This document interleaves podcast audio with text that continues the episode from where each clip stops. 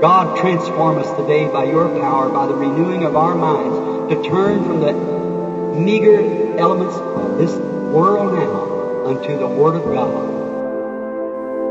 Matthew chapter 26, verse 41. Watch and pray that ye enter not into temptation. The spirit indeed is willing, but the flesh is weak. Fighting through the noise. There is always something that comes to stand in the way of a believer at the hour of prayer. The enemy is poignantly aware of the power that has been administered to the believer who is found in prayer. So true is this notion that we see that without prayer, Gethsemane would not have produced a victory for mankind.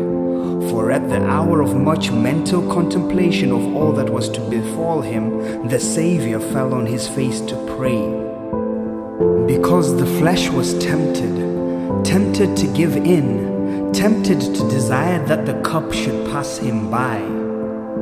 But he prayed and in prayer the Spirit prevailed over what the flesh could not.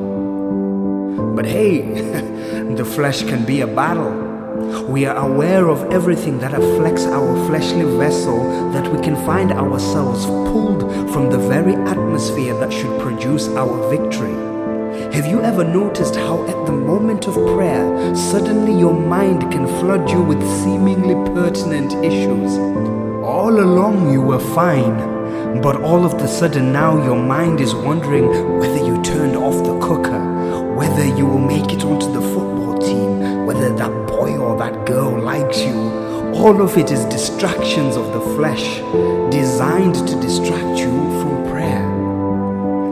often at the hour of needful prayer, it's not only internal issues that we face with our mind, but it's the external factors too. Is it that friend that always seems to suggest a worldly activity right at the point when you are deep down desiring a dialogue with God? That friend that pollutes your ears with vulgarity at the wrong time and kills off the atmosphere of prayer? Sometimes it's tolerating a change of plans and circumstances that eat away at your time till you reduce dialogue with God to two minutes before school or work or two minutes before bed. Again, I point you to the Savior. Remember Peter at the hour that he should fall. He who can speak all things into existence and command the events at a moment's thought. He prayed for said, I've covered you, Peter, by prayer. So Satan cannot have you no matter what happens. But we sit on our laurels and expect everything to happen by the function of our positive affirmation. But what use is a positive affirmation without a relationship with God to overcome temptation? It is fighting through all the noise that is part of the Laodicean day. It's not getting sucked into the buzz of the day and deciding to walk away. No, the real one stays. They don't adjust, but they force their inner thoughts and environments to adjust because they understand that real victory is found in prayer. Lord, teach us to pray. At every juncture of a God led movement, the believer must feel the need to know how to approach their Maker in prayer. The disciples noted that those who walked with John the Baptist had a dialogue of prayer that was uniquely identified with the walk they had decided to undertake as disciples of John. So, the Lord taught them the journey of prayer.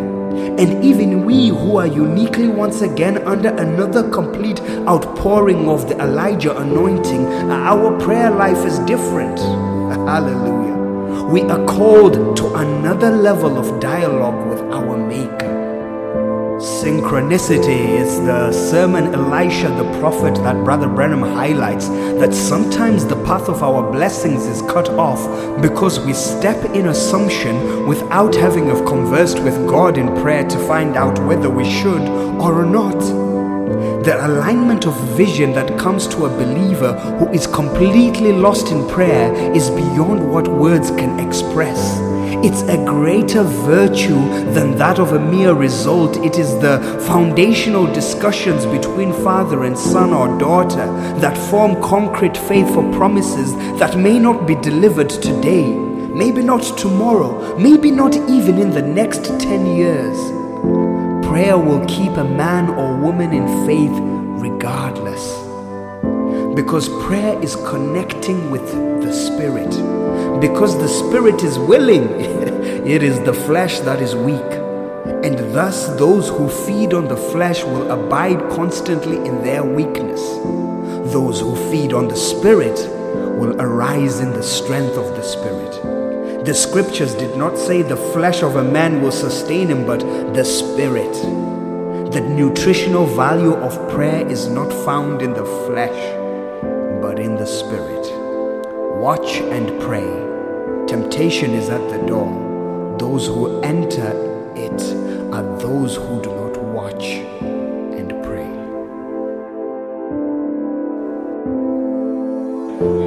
And today we're getting so slothful. The church is getting so worldly, so indifferent, so their minds so muddled up with television. And we love Susie and some of these old things and staying home. That shows where the people's hearts are. You can tell them these things are wrong and they think you're crazy. What is it? Lovers of pleasure more than lovers of God.